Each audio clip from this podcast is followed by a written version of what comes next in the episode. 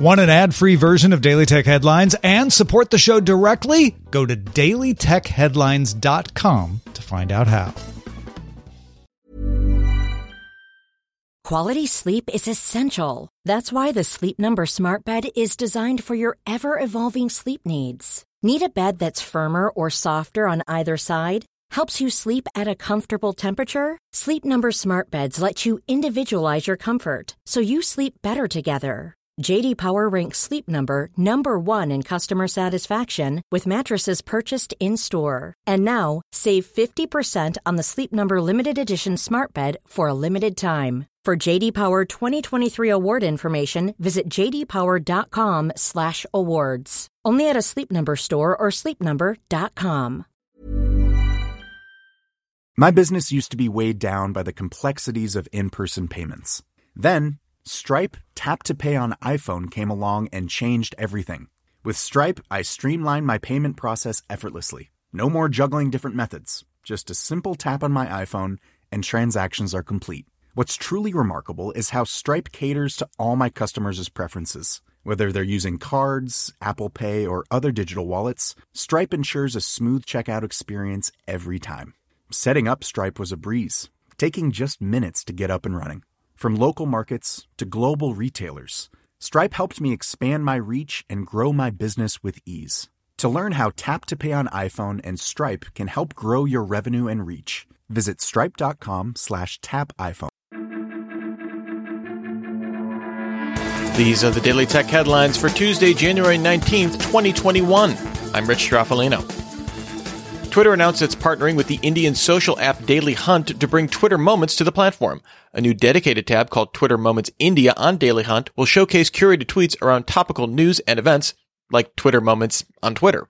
Dailyhunt claims to have 285 million daily users, with support for 14 local languages in India.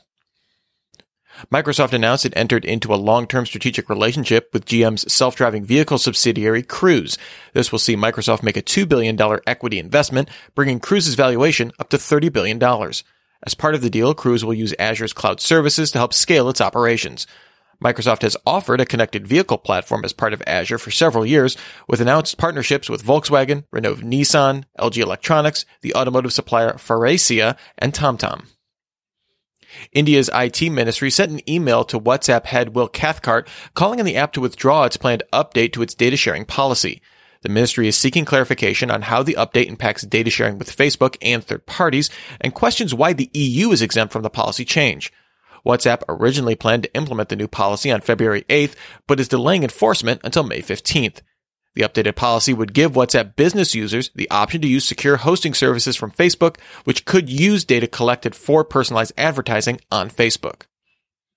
Turkey's Information and Communication Technologies Authority announced it began imposing advertising bans on Twitter, Periscope, and Pinterest in the country, citing a failure by those platforms to appoint local representatives in accordance with new laws regulating social media. These representatives are responsible for responding to content removal decisions by the government. Deputy Transport Minister Omer Fatih Sayan said the platform would also face caps on bandwidth if not compliant, cut down by 50% in March, then 90% in April. Earlier this week, Facebook said it would appoint a local representative in Turkey, and YouTube said it would do so last month. All four companies have previously been fined for noncompliance with the law, which went into effect October 1st.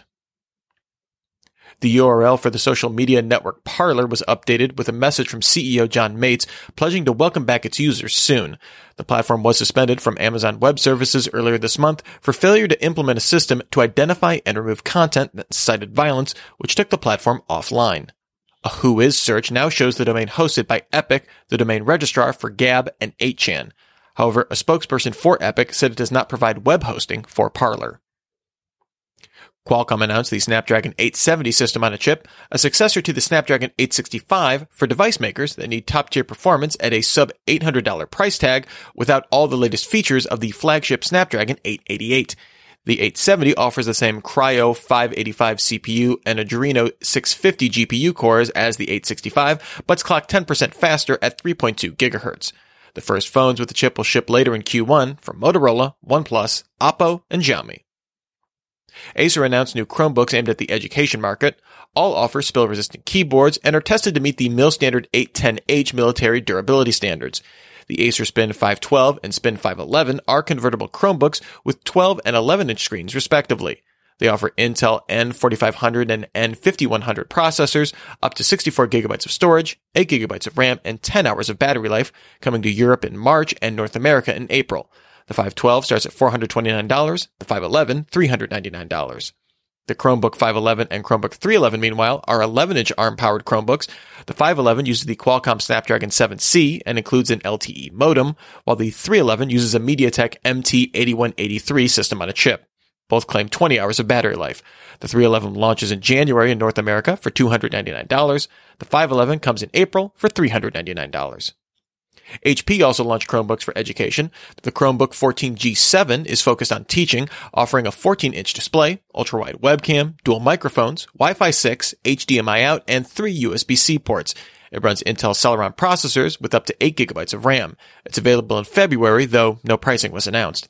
HP also announced 2 versions of the HP Chromebook X360 11 convertibles and HP Chromebook 11G9 laptops, each form factor offering either Intel Celeron or MediaTek chips in combination with a 720p webcam, Wi-Fi 6, spill-resistant and tamper-resistant keyboards, and 8-megapixel rear cameras on the convertibles.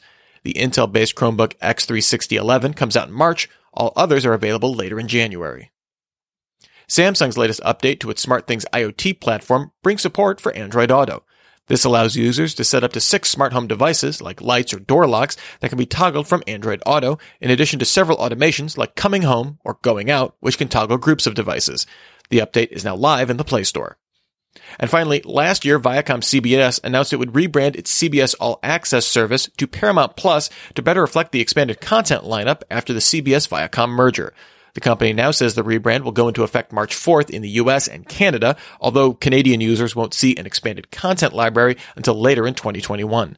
Paramount Plus will also launch in Latin America on that date, launching in the Nordic European countries on March 25th and arrive in Australia in mid-2021. Remember, for more discussion of the tech news of the day, subscribe to Daily Tech News Show at dailytechnewsshow.com. You can find show notes there and links to all these headlines there as well. Thanks for listening. We'll talk to you next time. And from all of us here at Daily Tech Headlines, remember, have a super sparkly day.